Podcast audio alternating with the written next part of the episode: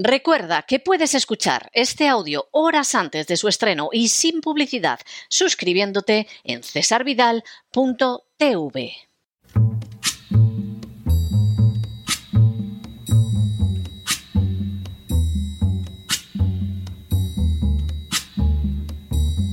La voz con César Vidal, desde el exilio. When the night has come and the land is dark and the moon is the only light we'll see.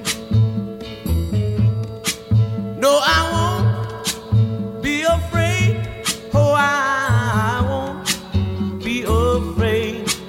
Just as long as you stand, stand by me.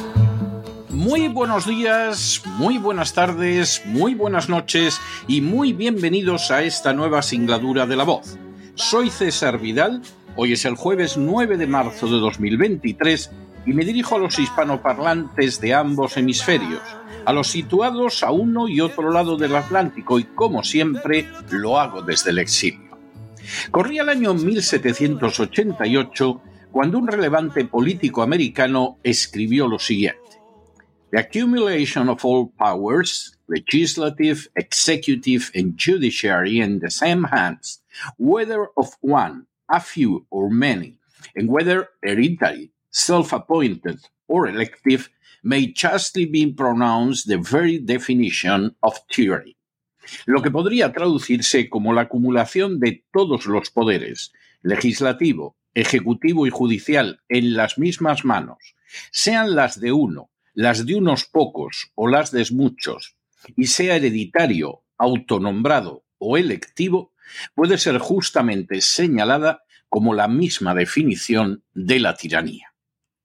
Las palabras del político americano difícilmente hubieran podido resultar más claras.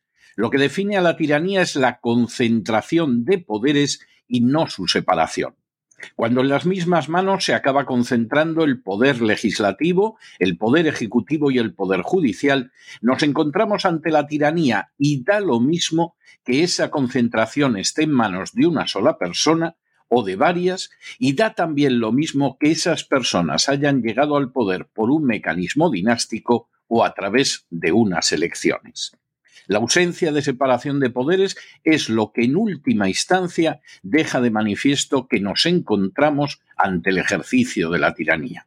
Por cierto, el personaje en cuestión era James Madison, uno de los padres fundadores de los Estados Unidos, que llegaría a ser el cuarto presidente de la nación. En las últimas horas hemos tenido nuevas noticias sobre la posible deriva del Estado de Israel hacia una dictadura. Sin ánimo de ser exhaustivos, los hechos son los siguientes. Primero, Benjamin Netanyahu es el primer ministro de Israel y también el primer ministro que ha desempeñado por más tiempo este cargo, superando la década y media de permanencia en el poder. Segundo, tras una serie de acusaciones de corrupción contra Netanyahu, en 1997 la policía israelí recomendó su procesamiento por tráfico de influencias. La respuesta de Netanyahu fue nombrar a un fiscal general que limitara las acusaciones de tal manera que finalmente no fue juzgado, alegando que no existían indicios suficientes como para que su procesamiento tuviera lugar. Tercero, Dos años después, en 1999, de nuevo la policía israelí recomendó que Netanyahu fuera procesado por corrupción, esta vez al haber recibido 100.000 dólares de un contratista del gobierno el fiscal general decidió no llevar a cabo el procesamiento señalando que existían dificultades con las pruebas. Cuarto, el 13 de febrero de 2018, la policía israelí volvió a recomendar el procesamiento de Netanyahu por corrupción. Según la policía, existían suficientes cargos para procesarlo por soborno, fraude y quebrantamiento de confianza en dos casos diferentes. Netanyahu se negó a dimitir, pero el 25 de noviembre del mismo año, Liar Benari, director de la División de Crímenes Económicos de Israel, recomendó que se procediera al procesamiento de Netanyahu por los dos casos. Quinto, El 28 de febrero de 2019, el fiscal general de Israel anunció sus intenciones de iniciar acciones legales contra Netanyahu por soborno y fraude en tres casos diferentes. Sexto, el 21 de noviembre de 2019, Netanyahu fue acusado formalmente. Los casos en concreto eran el caso 1000, que implica la acusación de que Netanyahu y su esposa recibieron regalos costosos a lo largo de los años procedentes de gente acaudalada, el caso 2000, que está relacionado con un presunto acuerdo entre Netanyahu y Arnon Moses, un magnate de la prensa israelí a fin de dañar al mayor competidor de Moses, y el caso 4000 relativo a la relación que Netanyahu mantenía con la compañía de telecomunicaciones Besek en una época en que era precisamente ministro de Comunicaciones. Séptimo, Netanyahu podría ser condenado hasta 10 años de prisión por soborno y a un máximo de 3 años por fraude y quiebra de confianza. Netanyahu se ha convertido así en el primer ministro de la historia de Israel acusado de un delito en el ejercicio de su cargo. Octavo, el 23 de noviembre de 2019, Netanyahu se vio obligado a abandonar las carteras de Agricultura, Sanidad, Asuntos Sociales y Asuntos de la Diáspora que detentaba. Noveno. El 28 de enero de 2020, Netanyahu fue acusado oficialmente de la comisión de los delitos.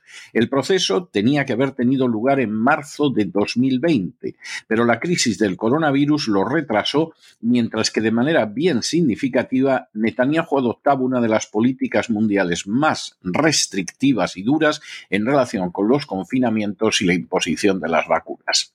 Décimo. En 2022, mientras el proceso penal contra Netanyahu seguía su curso, volvió a convertirse en primer ministro de Israel a la cabeza de un gobierno de coalición. El 29 de diciembre de 2022, Netanyahu juraba oficialmente el inicio de su sexto mandato. Un décimo.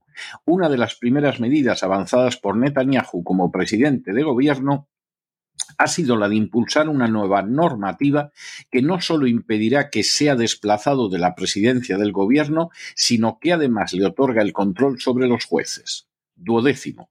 Con un voto de 63 a favor y 47 en contra en un parlamento de 120 escaños, la nueva ley otorga al gobierno la mayoría en la institución que selecciona a los jueces de Israel. Décimo tercero. La acción de Netanyahu pasa así por alto las peticiones del presidente Isaac Herzog en el sentido de detener ese proceso legislativo y llevar a cabo una reforma judicial digna de tal nombre basada en el acuerdo entre las distintas fuerzas políticas. Décimo cuarto. Según ha afirmado el ministro de Justicia, Yarit Levin, el gobierno espera que el proyecto de ley aprobado se convertirá en ley vigente antes de la Pascua, es decir, en el espacio de seis semanas. Décimo quinto.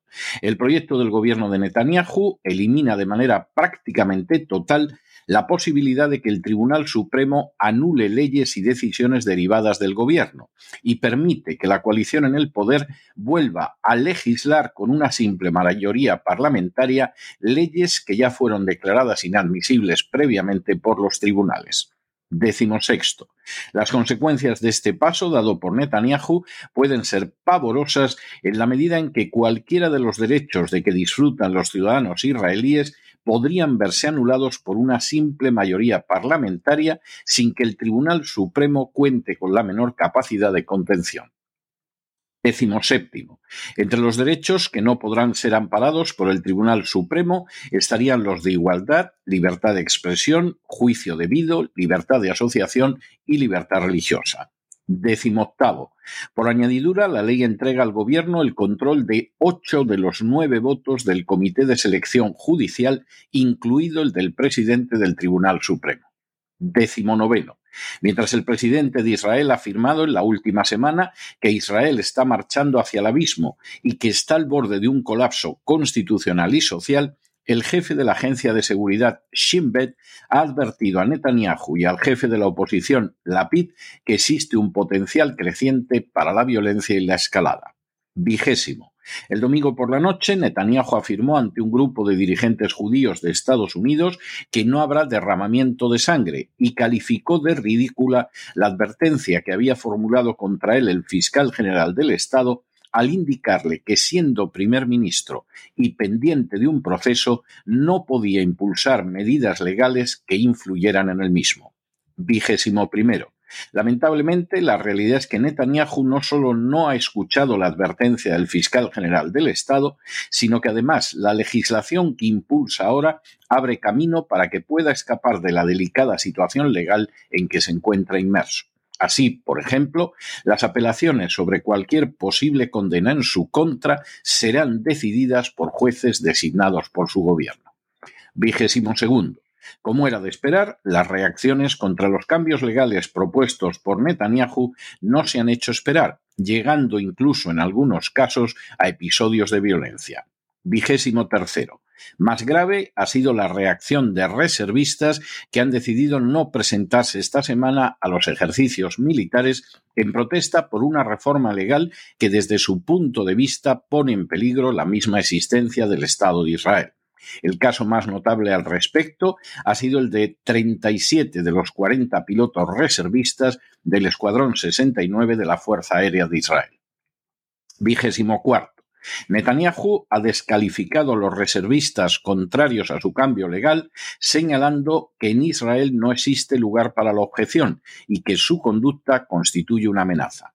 Y vigésimo quinto, la respuesta de los reservistas ha sido afirmar no nos mientas y nos hables de cohesión mientras diriges un golpe de Estado violento y dictatorial. No nos llames insubordinados y no nos llames amenaza existencial, según recoge el diario Yediot Aharonot. La figura de Benjamin Netanyahu, el primer ministro israelí que más tiempo ha estado en el ejercicio de su cargo, está dotada de muchas más aristas y matices de lo que podría parecer en la prensa occidental dotado de una visión expresada incluso en uno de sus libros, en virtud de la cual Israel no tiene la menor obligación de sujetarse a las reglas internacionales que vinculan a otros países, y no especialmente provisto de escrúpulos morales, Netanyahu no ha tenido el menor reparo en desencadenar discutibles acciones armadas que, dicho sea de paso, no se han visto siempre coronadas por el éxito, es un encarnizado partidario de arrastrar Occidente y en especial Estados Unidos a una guerra con Irán, incluso manipulando datos y realizando afirmaciones no pocas veces falsas, ha multiplicado los asentamientos en los territorios ocupados, violando de manera flagrante los acuerdos de Oslo, y cuenta además con una enorme capacidad de maniobra política que explica de sobra su prolongada permanencia en el poder. Hasta cierto punto, estas características más que verificables y repetidas de su carácter podrían resultar peligrosas para la comunidad internacional, pero no necesariamente para sus conciudadanos israelíes. Sin embargo, esa excepcionalidad en los daños ya ha desaparecido.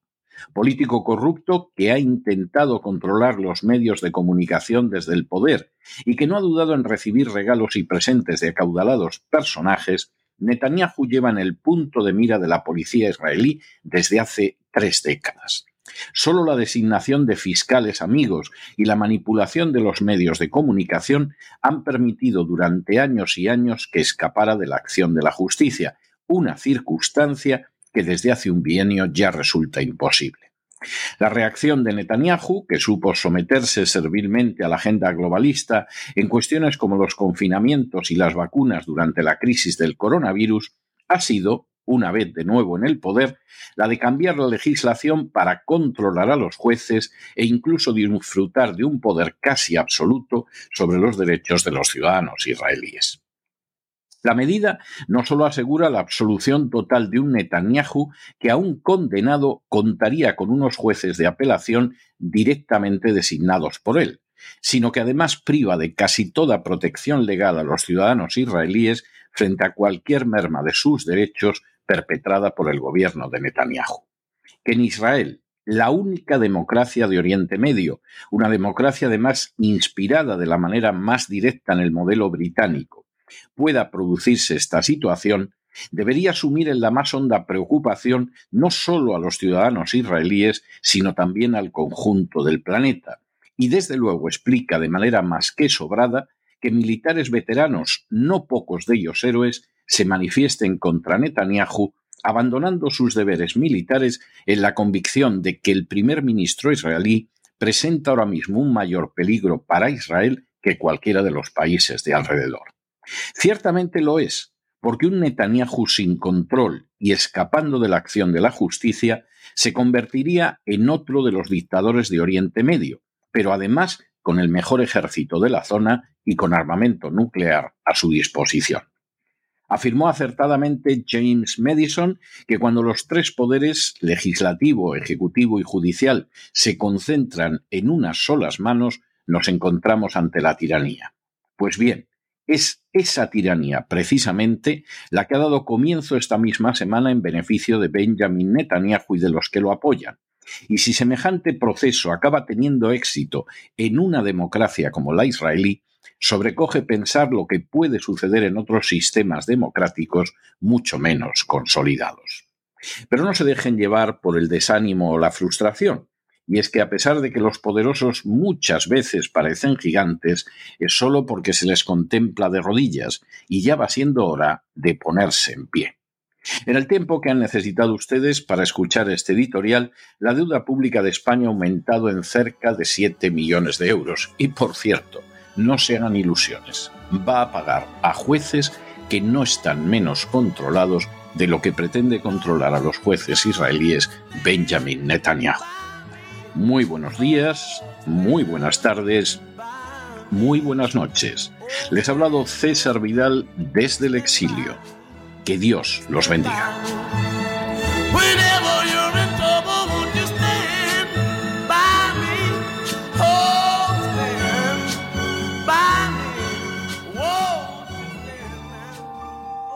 Esta sección está patrocinada por crowdfunding con el siguiente mensaje. Nuestro Señor Jesucristo, el único Dios verdadero, es misericordioso y nuestro Salvador.